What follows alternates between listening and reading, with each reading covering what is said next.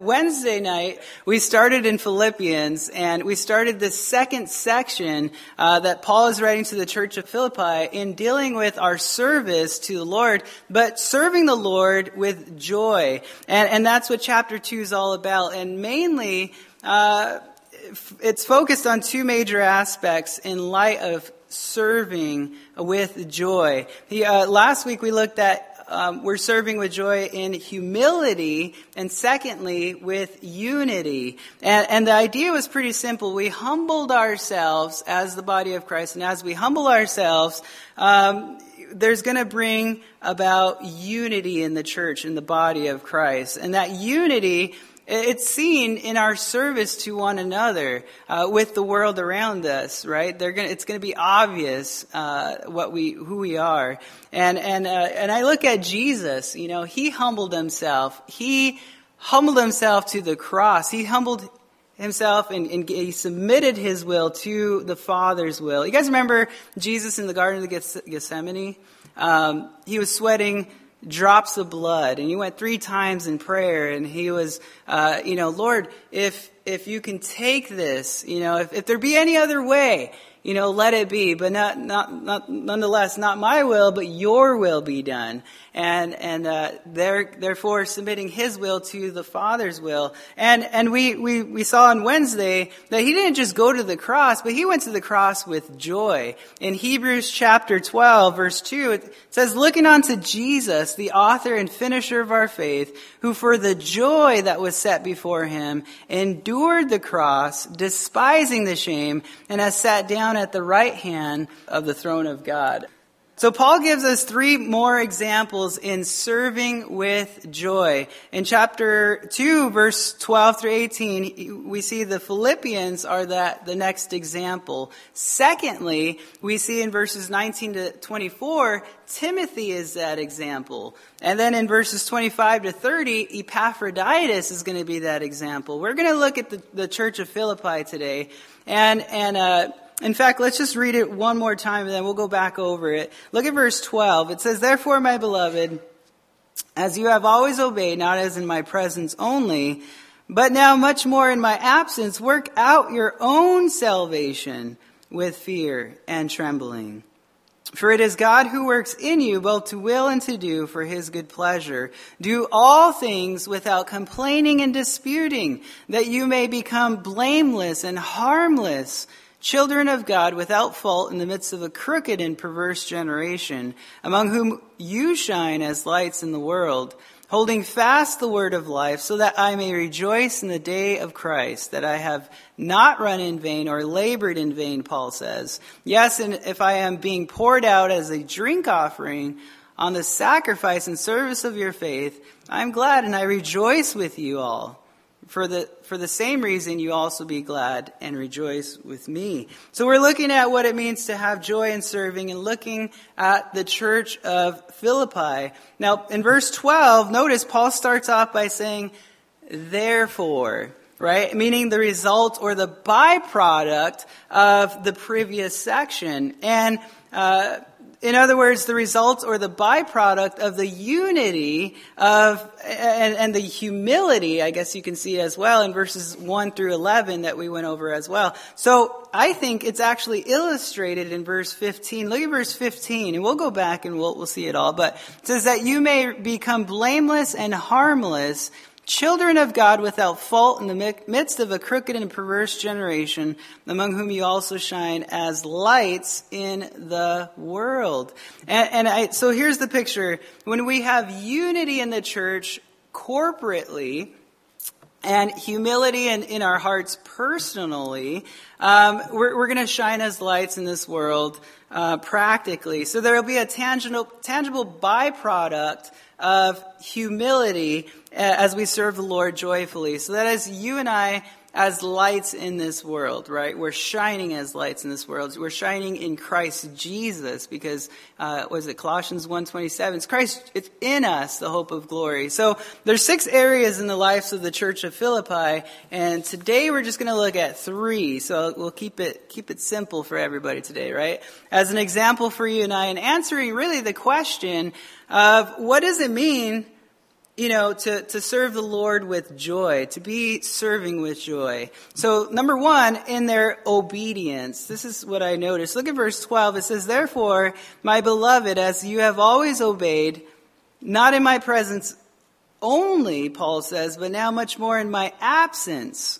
Uh, and, and notice, have you guys ever seen the guy at work that's just lazy. And then the boss comes around and all of a sudden they're all, okay, all right, I was working on this and all, you know, and they get all busy and they're, they're doing their work when the boss is there and the boss is like, oh, I gotta go to the store and pick something up. And then they're like, ah, oh, yeah, right? Um, right? Yeah, I think uh, I've seen it all my life. Every job that I've had, I'm like, oh, what is wrong with you guys? lazy people. But our, our obedience cannot be as believers, we can't, our, our obedience can't be based on people. Uh, it needs to be based on the presence of God. So the question is, were, why were the Philippians so obedient even in Paul's absence? It's because that God knew and God knows everything. He sees all things. He's there with them. It's, they're not working on to Paul. They're working on to the Lord. And as believers, that ought to be the same thing in our case, right? That we ought to be working on to the Lord, not, oh, I only get paid this much, so why should I do that much? Oh, come on. Seriously? Are you faithful with what you have in the little? You know? Anyways, Proverbs 15:3 says, "The eyes of the Lord are on in every place, keeping watch on the evil and the good." So we're not fooling God with what we do. When you're alone, when you go camping, when you go to a hotel, when you go, you know, somewhere else and your family's not around, your accountability is not there, you're not fooling God. God sees all. You could fool man, right? You could fool your family. You could fool those around you, but you're not fooling the Lord. God sees all things. He knows all things, and He's watching. And and uh, in Hebrews four thirteen it says, "And there is no creature hidden from His sight, but all things are naked and open to Him." Or I'm sorry, to the uh, to the uh, to the eyes of Him to whom we must give accounts. So the Phil- the Philippians didn't need Paul around to be obedient. Uh, and it's the same thing, like you guys, I think most of you guys knew that Pastor Dwight wasn't going to be here, and yet you guys still came for the Word of God. And, and I was just reminded when I was reading this, and I was like, how cool is that? You know, it's the same thing where we, we, we serve the Lord, and it's not about our, our employer when we go to work, it's about Jesus. Why do we work? We want to live this life seriously just to go to work and go back home and you know make have a family and that's what life's all about? I don't think so. Life's all about jesus and it's what his will is in our lives and in this world. It's going to be done as it is in heaven uh, here on earth as well. The question is whether you're in on it or not right? So are you going to work to give out jesus? If you are you're above and beyond and they're going to see that. They're going to be they're going to look at you strangely and be like why do you do that? What's wrong with you? Why, why are you always going above and beyond? I mean, you will get paid the same thing we get paid. And, and it, now, boom, opportunity to share the gospel, right? Because I'm doing it for Jesus. What does that mean? Right? Well, let me tell you, right? So it's, it's a good thing. Um, we also see their obedience was not based on their personal power. Notice in verse 12, therefore, my beloved, uh, as you have always obeyed, not as in my presence only, but now much more in my absence, work out your own salvation with fear and trembling. So our problem is we try to obey God in our own flesh, in our own ways, in our own will. And, and we might start off pretty good, but then we fail, right? Because we're trying to do it in our own power. We're, we're trying to do it in our own strength. We need help as believers in Christ. But, but here's the good news.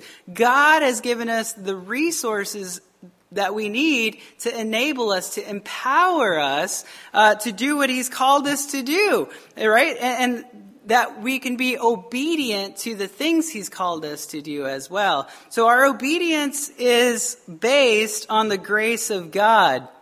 Are you sure? What do you mean the grace of God? Obeying God is not hard, right? It's it's a uh, or tough. It's impossible. We cannot obey God in and of our own flesh. It, it's, it's, uh, we have to do it through the Spirit. We have to have the Lord in us. right? In order for him to perform those things. The Bible says in Romans chapter 1 verse 5, through him we have received grace and apostleship for what? Obedience to the faith among all the nations for his name, among whom also you are the called of Jesus Christ. So God's grace is the power therefore, right? The resource that you and I need to be able to be obedient to the will of God for our lives. God has enabled you with His grace so that now you can actually be obedient, not out of your own strength in your flesh, but out of His Spirit, out of His gift, of grace. And that is important, uh, and that's why in this verse it becomes so significant because it's tied in with our humility and our unity as the body of Christ. Why? Because in the previous section, that's what he's talking about, right? And, and Jesus Christ did just that as our example. Paul used Jesus as that example, that he humbled himself uh, you know, taking on the form of flesh, the form of man, came and lived among us and dwelt among us, and and uh, we beheld his glory, the glory of the only Father. We, we, we saw who God was, and what did we do as the world? We beat him, we, we mocked him, we spit on him, we took him to the cross, we, we left him hanging, right? That's you in and of your own flesh. That's your work to the Lord. But yet his work was demonstrated, the greatest demonstration this world has ever seen, Romans 8:28, right? What is is his love. His love was demonstrated for you and I there at the cross. That we might enter into a personal relationship with him. And that's what it was all about. Um, and, and so First Peter, by the way, humility it's very important because 1 Peter uh, chapter 5 verse 5, James chapter 4 verse 6 says basically the same thing. God resists the proud, but he gives grace to the the humble. Interesting. And as we humble ourselves in he gives us His glorious grace. And, and, for what? To enable us, to empower us, to be obedient to His commands, to the things that He's called us to do. Did you know if you're a believer in Christ, you've been called to ministry, you're in ministry. And, and God has equipped you enough grace to, to, you know, do what he's called you to do. The church of Thessalonica, they only had three weeks in the Lord and they knew, like Pastor Dwight was talking about, you know, he's talk, they knew some of the end time stuff. They knew a lot of things that were happening. And in three weeks, I mean, there was already an establishment there of getting in the Word and starting starting out in ministry. It was so cool. Um, secondly, uh, it involves their salvation. Notice in verse 12 in the middle, uh, it says, uh, not as in my presence only, but now much more in my absence, work out your own salvation with what? Fear and trembling. So the church of Philippi were an example to us in joy in serving uh, through their salvation. That word work right here, it means to accomplish, to complete, to achieve, uh, to bring to completion. So it, it's, a, it's in the imperative, by the way. So in other words, it's a command, right, that we're given. So we're, to, we're commanded to perform or accomplish salvation. Interesting. Uh, the word salvation is deliverance, safety, being delivered.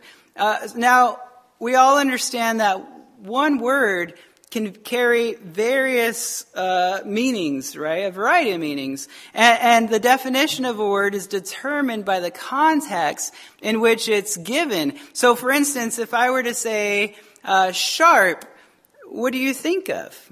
well, you know, maybe a knife, you know, it's pretty sharp. But I'm thinking about, you know, how dressed some of you guys are. You guys are dressed pretty sharp. Hey, look at that, right? Thank you. But no, no, no, no. I'm thinking of a sharp mind. I look at my wife. She's got a sharp mind. She's always correcting me. She knows, she knows a lot. But she's got a sharp mind. But no, no, no, that's not what I'm thinking of. Actually, I'm thinking of cheese because I'm kind of getting hungry now, right? Sharp right? So you guys get the idea, that word sharp. So sharp can have a lot of different meanings depending on the context by which it's used. So the question is, what definition is Paul using here uh, for the word salvation? There's three views that scholars use, the majority views uh, that scholars have uh, today. And I'll give you those three views. The first view is, uh, which by the way I think is the incorrect view, but Paul's speaking of eternal life. Eternal life. Um, they, they say you have to do something in order to earn your salvation. Uh, you have to work for your own salvation. Just like a business. Hey, you want to get to the top, you gotta work your way up there to the top. Heaven's at the top, so you gotta work to the top. And that's kind of the idea there. So except the Bible doesn't say work for your own salvation, does it? No, it doesn't say that. It says work out your own salvation. So there's a lot of cults, a lot of isms out there uh, who ha- they hold to this ideology here, where you know they say if you want to get to heaven, then you know you you got to knock on this much doors, you got to pass out this much tracts, you got to you know rub this much beads, you got to say this much prayers, you got to you, you get the idea, right? You got to give this much money. Um, that is if you're rich only, right? They want to that's what the world's all about. It's just, it's silly. It's, all, it's a works-based religion, and that Christianity is set apart from every other religion in the world because it's God reaching down to man, not man reaching to God.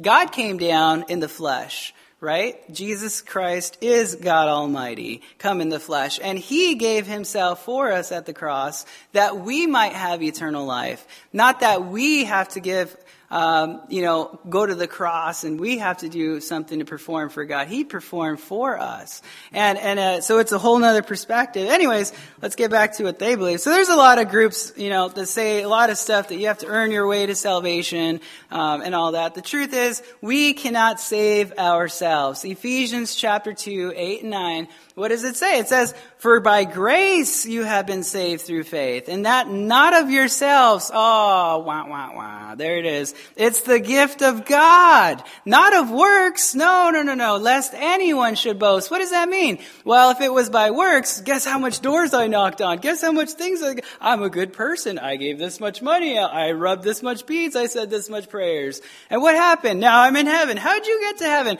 Well, let me tell you how I got to heaven.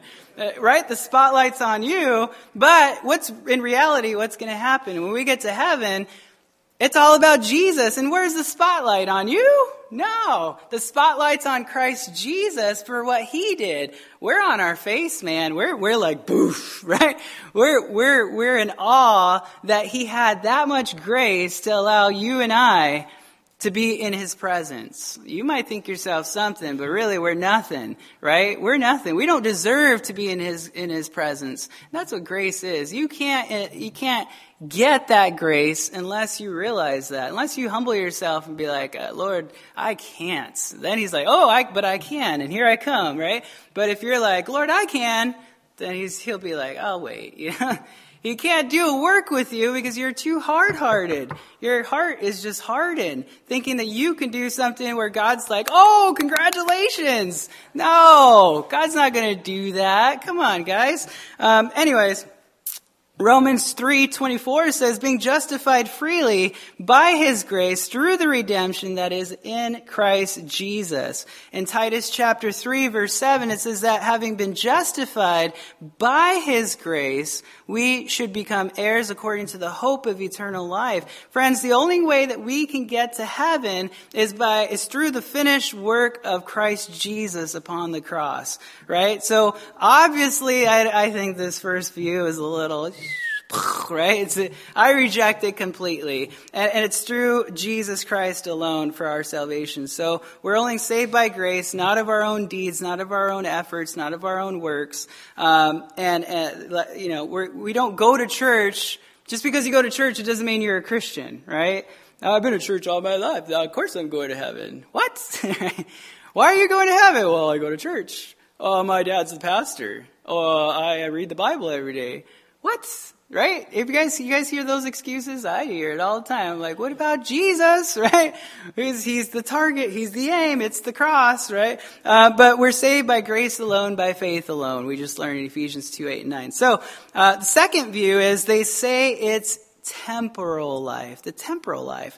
That, that we need to work out our own salvation, meaning we need to exercise our salvation. We need to put it into practice like, like going to the gym, in a sense. So I, I understand James chapter 2 verse 20 that says, you know, um, faith without works is dead, right? Um, but if you're truly saved, there should be an outward manifestation of of it. So yes, I agree you should exercise your salvation physically so others understand that we're truly saved. Obviously, we gotta, you know, put it into effect, but in a sense, really it's Christ in you who's doing that anyway. So it's a natural thing, a natural byproduct of what God's gonna do in your life as you give your life to the Lord. Because what's in us is filthiness. It's ugly, it's evil, and it's bad. And only bad could come out and be produced through us. But if Christ is in us and He's good, then now good can be coming out of us in, in that same sense. So, um, understand, you know, we're, we're saved because of Christ, but I, I don't think that's what Paul is saying either here in the context. And I think the third view, it's unity in life. And probably the correct view. If you pour humility and unity in the meaning of salvation, you realize another view completely because we're using the context. Context is everything.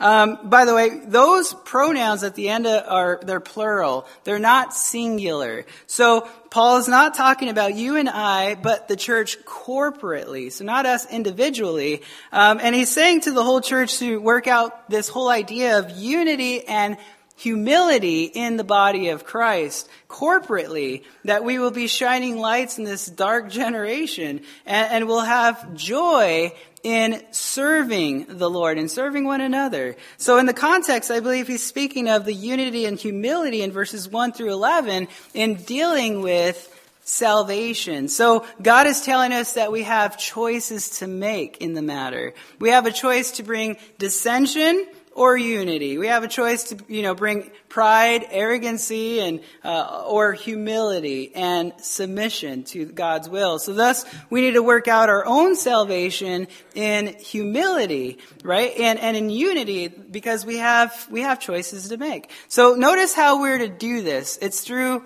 fear and trembling at the end of verse 12. And, and, and not that you are afraid of God, but rather you're in awe of God. It's that deep reverential fear before the presence of, I mean, guys, this is God Almighty. I mean, the creator of the universe. This is the universe that we see and we know, and this is, you know, God is beyond that.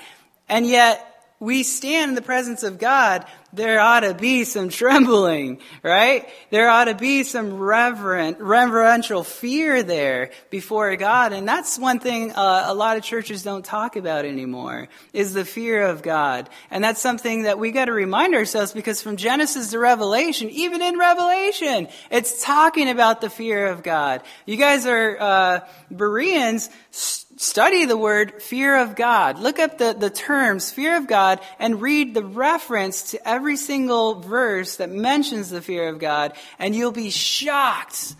By the time you're done with Genesis, you'll be like, whoa, that was a whole lot of times, right? Exodus, oh man, right? You go all the way to Revelation, you're going to be shocked at the, the, how much God has been trying to encourage our hearts about the fear of Him. And, and, uh, so really it's, it's submission to God. It's humbling ourselves before the Lord. We're to work out our own salvation with this reverential fear and trembling. And why do we do this? Because we're, we'll be shining like lights in this world, in this dark, dark world.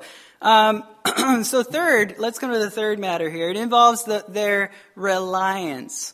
Their reliance was totally uh, in God. It was it, it was all in the Lord. Look at verse 13. For it is God who works in you. Talk about relying on God. They were relying 100% on God. Um, uh, in them and through them, right? Um, and an interesting word, by the way, when it talks about the word works in you, Works in you, that word works in the Greek is, uh, uh, well, in our English we would say energy. It's used 21 times in the New Testament. It's a word we speak uh, of energy. It speaks of power, strength, might. And, and according to verse 13, God empowers us. He energizes us for two things. Number one, to will. To will. Now, the will speaks of desire. It speaks of our wants. It speaks of our wishes. The problem is, in our, our natural tendency is, you know, uh, that we want and desire self. It, it, it's a selfishness within us. And, and that's the natural person is you know, it's our, our, our, will is always about ourselves. We live in a narcissistic society where it's all about me, myself, and I, right? Everybody passes by a mirror and they're like, oh, look, it's a mirror. Wow. Not, not Amir safari from Israel, but a mirror. You guys, you know what I'm talking about, right? But, alright. Uh, but but it's it's God who will empower us, right? And He will energize us to bring us around where where uh, our desire is to submit to His will. It's it's our desire now to to humble ourselves, and we desire to uh, whatever His will is in our lives and His wants. So this is an important issue because submitting to God and what he wants and what he desires, um, it, it's it's just it, it's amazing and how it's done. That's what Jesus did before, right at the, the uh, at the garden when he was sweating. He gave over his will, his wants, his desires to the Father, submitting himself to the Father, being our example of that, right, and how we should be. So I think it's a it's an important thing that we give up in in uh, in who we are and realize. Um, oh, you know what? Realize there's, there's nothing wrong with the plan. There's nothing wrong with, you know, writing down a list of pros and cons and, and, and about things in the future, about life and, and whatnot. Um, you know, but, it, but it's always good to take a step back and say, okay, God, here's my plans. Here's what I want to do. But what do you want to do? How many times do we do that? That, that means a lot to the Lord. The problem is we, we come up with a great plan and we say, okay, God, now bless it right? Okay, God, here, here it is. I did all the work for you, so here you go. I just made it easy for you. I know you're busy up there, you know, you're doing a lot of stuff. So, so here you go. Just stamp the approval. You know, stand behind me on it. Um, and, and, although we don't, we don't really say those things, but really, uh, we live our lives in light of that in a sense and and it's a sad thing. We have a tendency of putting it together for god and we got to be watchful and re- recognize there's that reverential fear again. Recognize who god is. Back off. Before you start praying recognize who you're talking to right Right? Amen. Isaiah 55, 8 and 9 says, For my thoughts are not your thoughts, nor are your ways my ways, says the Lord. For as the heavens are higher than the earth, so are my ways higher than your ways, and my thoughts than your thoughts. And I'm reminded of, man, so much things right now, but, um, there's a guy, you know, I don't know if it was an airplane or a, it was shipwrecked and he got stranded on an island and, and he's like, my whole life is falling apart, you know, and he had some food and then it got rotten and an animal came, took it and there was a whole bunch of stuff that happened, but he finally built this huge hut, you know, out of all these tree bushes and stuff and he had a nice hut and he's like, okay, finally something good in my life because it's raining out and, and then all of a sudden he's sleeping and then, you know, his little candle tips over and and then uh, the whole thing lights on fire, and he jumps out and he's like, he thinks it's the end of the world because, oh, you know, the last thing that I had good for me, everything was just ripped out of my hands. And what do you know? It was a smoke signal. It was perfect and he came and got rescued. And, and I think of the same thing in our own lives right now. We might be like, the whole world, ah, everything's falling apart. This happened and this happened and this happened. But really, God is orchestrating it. He's using it for His will, for His plans, for His purposes, not your plans, right? But God, I, I have a better idea. There's something called a Powerball, Lord, you know, that nice house over there, fast car over there, you know. I got better plans, Lord, than, uh, you know, not having a house and being on the street. I mean, that's not your plan. Surely it's not, right? But what if it is? Are you willing to, to go where God has called you to? And it, it, it I hope it is. Romans 11:34 says, "For who has known the mind of the Lord, or who has become his counselor? Not us, right?" Uh, so the reason we need God's energy is to do His will. But second, the second aspect is that is uh, to do, to do. Look at the end of verse 13. To do. Uh, notice it's an interesting word because it's the exact same word as the word uh, works. So in the Greek, it's the same word for, in our English translation of energy. So God empowers us to be powerful in that sense. He's the one enabling us to do what he's called us to do. And, and, and, that becomes pretty significant because if it's not God who is working in and through us, then it's the work of the flesh. And, and we all have a choice to make. We could work in our own power, our own strength, and, and try to get the, the work done for God because we know God's calling on our life. God, I know you called me to go here, so I'm going to go and make it happen for you. Or we could back off and say, Lord, I know that's your calling, and I'm just going to wait for you to, you know, do that work in and through my life. I'll, I'll, I'll go here. He'll, he'll take you one step at a time, right? The Bible says in Zechariah 4, 6, not by might nor by power, but by my spirit, says the Lord. That means you back off and it's all his work, right? And then in the end, who gets the glory?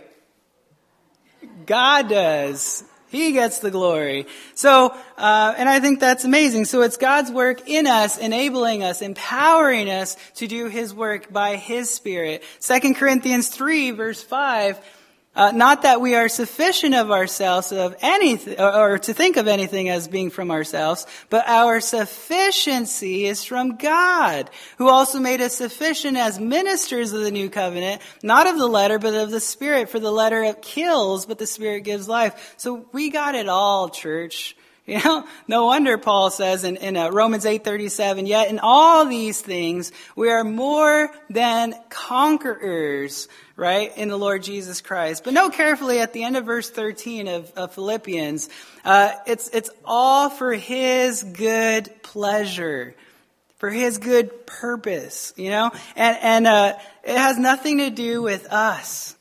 Amen. There we go. It's, somebody's awake.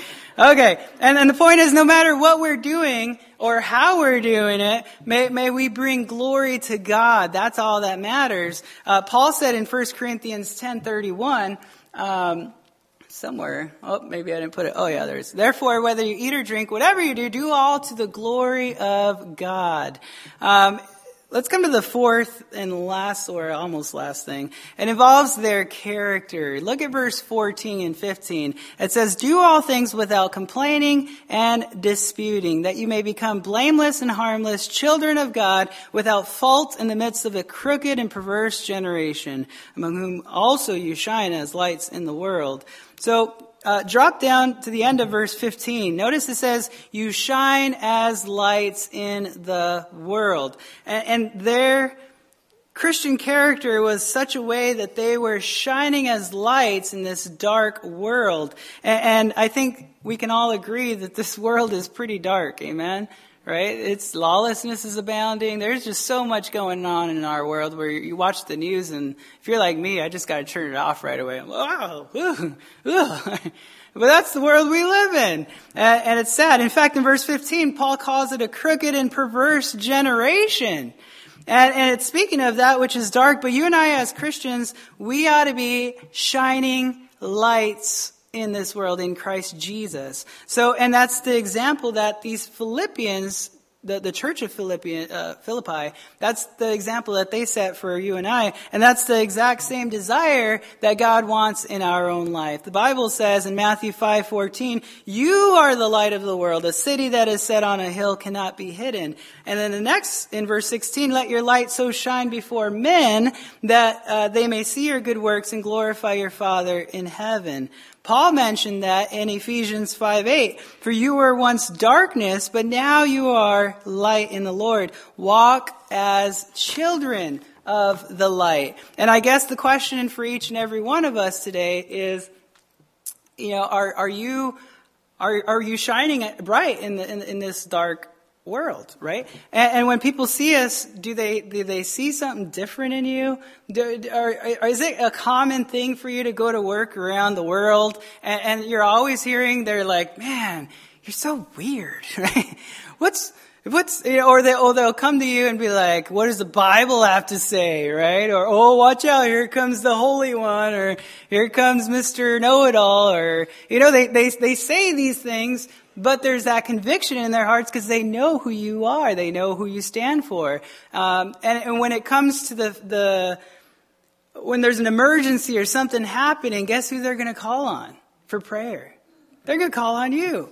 You got ridiculed and joked on and beat up for all those, that time. And then when it really comes down to it, when there's a flood, a hurricane, a disaster, or something, a fire, a shooting, guess who they come to now? Right? Because how? Why is that? They recognize that you are a shining light, that you know Christ, you know the answer, not that they know your brain and your knowledge and who you are. Well, let me show you, right? But, but you can lead them to Christ. That's what John the Baptist did. He said, go to Jesus. That's our job. Oh, you got, what's your problem? Oh, go, go to Jesus. Here's what the Bible says. That's, that's my job is. It's pretty easy. They, you know, people are talking about, well, here's what the word says. And what, what, what do you say? Well, who cares what I say? What, what, does the word say, right? So that's all that matters. Um, anyways, if we're shining as lights, Paul mentions four things for you and I today in, uh, we can see in our lives. Uh, in verse 14, number one, we do not murmur, right? In verse 14, the beginning, murmur speaks of that low, under the breath, uh, grumbling or griping. You know, kind of you're walking in the hallway and someone's all, what? What was that? Oh, oh, nothing. That was uh, nothing, right? That's that's the murmuring. There's onions and garlic back in Egypt, guys. Why are we out here in the desert, right? Like the children of Israel, they were murmuring out there in the desert. Are you serious? You got you got heavenly food coming down every day, you know, and they were still murmuring and complaining. You guys have been blessed with so much here in America, and yet we still, but but God, right? Not no other churches. Sorry. Don't beat me up, guys. Let's go to the next one. When we don't di- dispute, we don't dispute. Look, notice the, the, the end right there. Means uh, to negatively criticize or, or negatively question or negatively um, argue. And obviously, we, we can uh, have constructive criticism. We can ask questions. We can, you know, dialogue with other people as believers. But the thing is, when we do, we do it in a manner of love, right? It's in the manner out of our hearts and uh, to, the right motive, I should say. So, uh, third, we, we will be blameless and without faults. Notice in verse 15 the word blameless and without faults.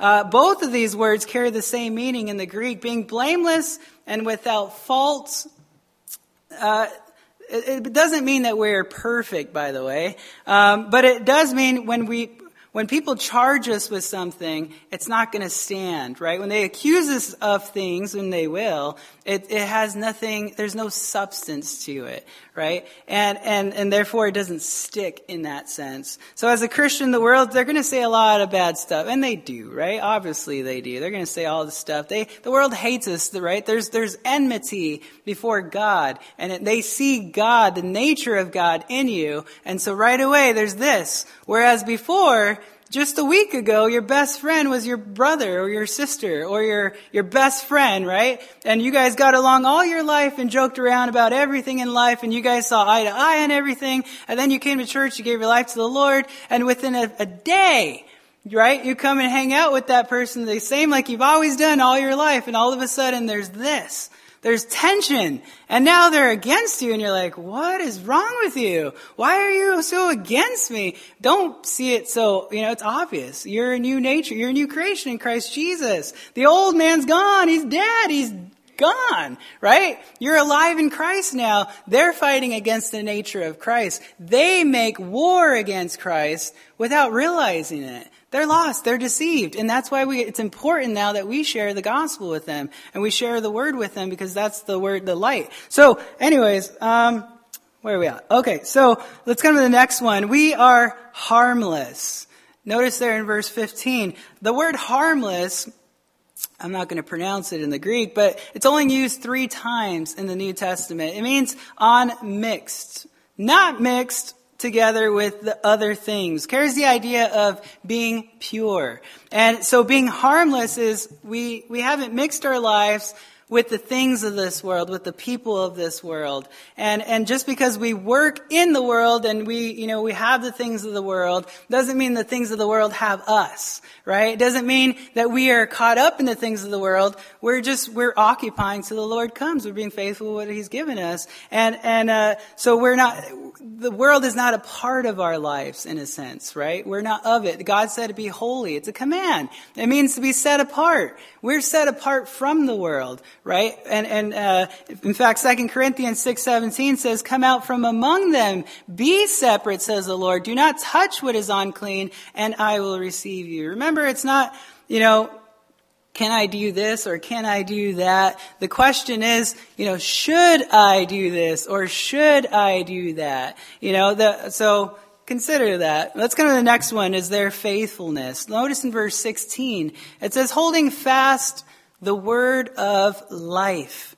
Uh, that word holding fast means to hold out or hold forth or to or uh, offer to others and we might say giving forth right so what what, what, what were they giving forth? What were they handing out? According to verse 16, it was the word of life. They were sharing the gospel every day. And, and the word of life is not a what, but a who, right? Where it says the word of life, it's speaking of Jesus Christ. It's pointing and speaking of Christ. In fact, John 1 14 says, and the word became flesh and dwelt among us, and we beheld his glory, the glory of the only begotten uh, of the Father, full of grace and truth. And in fact, in John 10, 10, 10 uh, says, The thief does not come to steal, uh, but to still kill and destroy. But I, Jesus says, have come that they might have life and they, they may have it more abundantly. So Jesus is the word of life made flesh. He is God Almighty come in the flesh. And uh, John 14, 6, Jesus even made the claim, I am the life. There's no other way to the kingdom of God but through me, he says. So, um, are you sure? Paul's talking about this as well. Uh, uh, Jesus, that Jesus is the Christ. Um, in fact, in 1 John 1 1, um, that which was from the beginning, which we have heard, John says, which we have seen with our eyes, which we have looked upon, and our hands have handled concerning the word of life. So it's the same terminology there. So clearly they were giving out Jesus, and it speaks of their faithfulness. The verb indicates um, a continual repetitive action here. So they were constantly giving out the word of life, the word of God. They're giving out the gospel. They're sharing their faith, we might say. And in verse 16, look at the end of verse 16. Um, it says, so that I may rejoice in the day of Christ, that I may, I have not run in vain or labored in vain.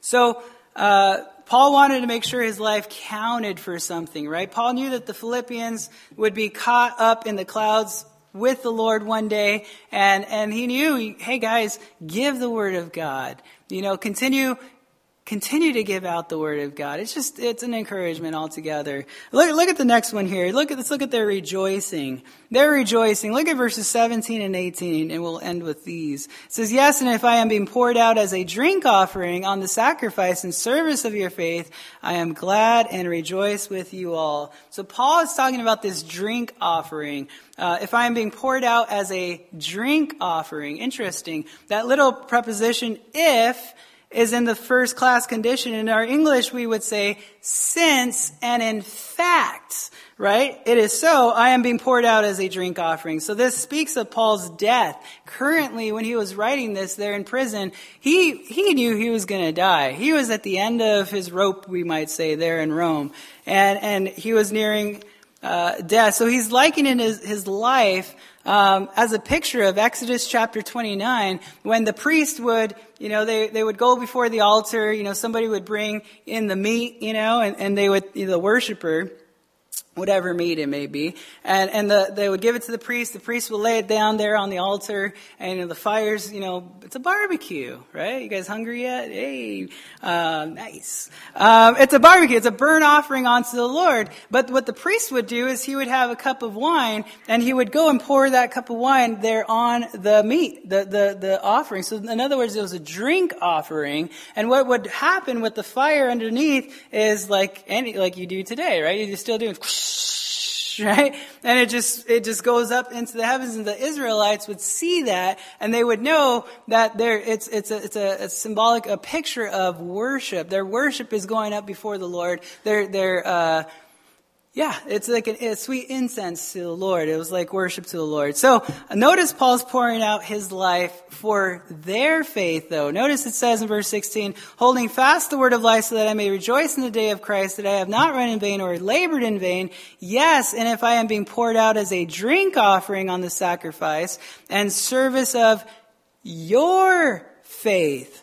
It deals with the sacrifice of their faith. Remember, this whole context is about serving with joy. So, remember, uh, and Paul approves their life of faith basically here too. The example is for us today, are we pouring our lives out to those around us? Are we pouring our lives out before the Lord as a drink offering? Are you in Romans chapter 12, 1 and 2, a living sacrifice, which is holy and acceptable unto God? It's your reasonable act of service. Another translation says it's your, it's your act of worship unto the Lord. You know, are you worshiping the Lord with the life that He's given you? Or, are you not? Um, are, are we, are we giving the Word of God out? Are we telling people about Jesus? Are we in the end times, guys? I think we are. And, and I think the, the, the clock is ticking. And, and we're coming to an end, not for our own end, but really our beginning in a sense, right? Our life began at the day we were born again, but we're going to be together with the Lord, and that's good and great for us, but consider those on the earth, man. Consider those who don't know Christ. Consider where they're going to go. And I pray that the Lord breaks us, you know, as a church, that we would reach out to those around us. And I know we are. You know, we, I see you guys, so I go downtown and I'm walking around, you know, with my Bible, and I look across and I see other people with the Bible, I'm like, yeah, right? Let's get them, right? It's just my journaling kicks. That's my gift. I got a gift. I love giving the gospel. So forgive me if I give it too much, but I it just gotta, right? But it's, it's a good thing. We, we gotta give Jesus. And really, it's a simple, it's a simple gospel, right? We just tell people, hey, Jesus loves you, man. He died on the cross for your sins. He, he was buried. He was, he rose again the third day. He's alive, right? All that he wants to have a relationship with you. Have you ever questioned at night? Do you cry in tears thinking this is all that we have in life? I was like, you know, if so, then, you know, God wants to have a relationship with you, and He's demonstrated that enough, I think. What does God have to do? Does God have to come to this world? Does He have to live among us? Does He have to get beaten up? Does He have to get, you know, tortured and persecuted? Does He have to get thrown up on a cross in order for you to give your faith to the Lord, to give your heart to the Lord? Because He's done it. What does He got to do? What else has He got to do? For you to wake up and, and for you to realize what Christ has done for you, that you might live for Him, that you might surrender your life to Him.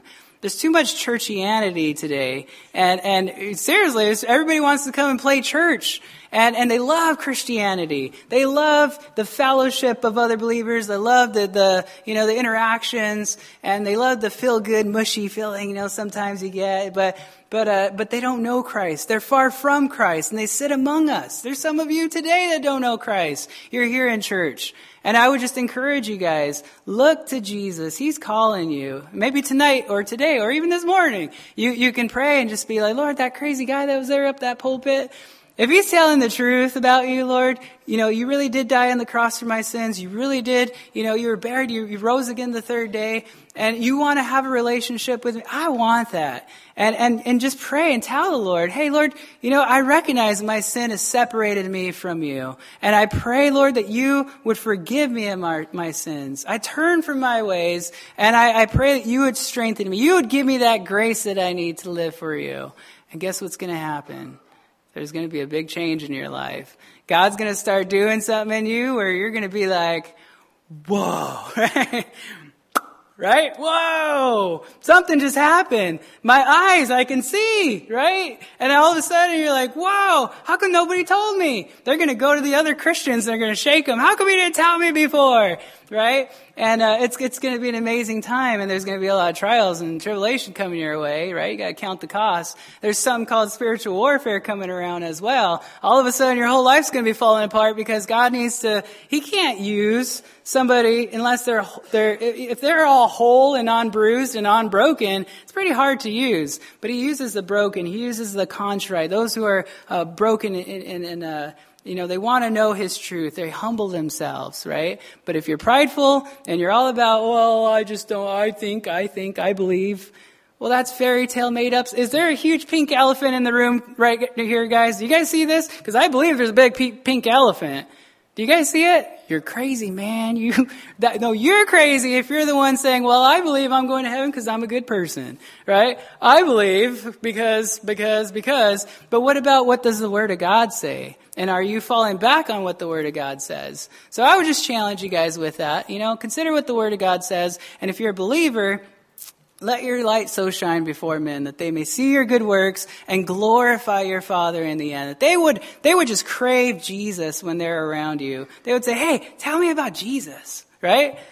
I love that. So amazing. So may you guys go out today and just be, be blessed. Consider God's word and, and the, the works that he has in store for you. But you can rob them if you're not getting in the word of God. You know, so read the word of God daily, pray daily, and uh, just consider Jesus daily, you know? Amen? Amen. Let's pray. Uh, Father, thank you so much for your word. Thank you that uh, you're able to do a work. And um, yeah, stand up if you guys want. Sorry. Uh, Lord, thank you so much that you're full of grace, Lord, and you know we need it. And uh, we need your truth. We need we need to know you, Lord. And so I ask that you would uh, impart to us your truth, Lord. I pray if there's anybody in here that doesn't know you, Lord, that they would truly repent of their sins, that they would look to the cross, that they would look and know, Lord, that your blood shed for them uh, is enough. Lord, it's sufficient. And we in of ourselves are not sufficient in of our own good works or anything of us. I pray, God, that you would just break those people down, Lord. If there's anybody in here, that they would give their lives to you, Lord, and surrender their lives to you. And I pray that you would do that work by your Spirit, Lord. In Jesus' name, amen.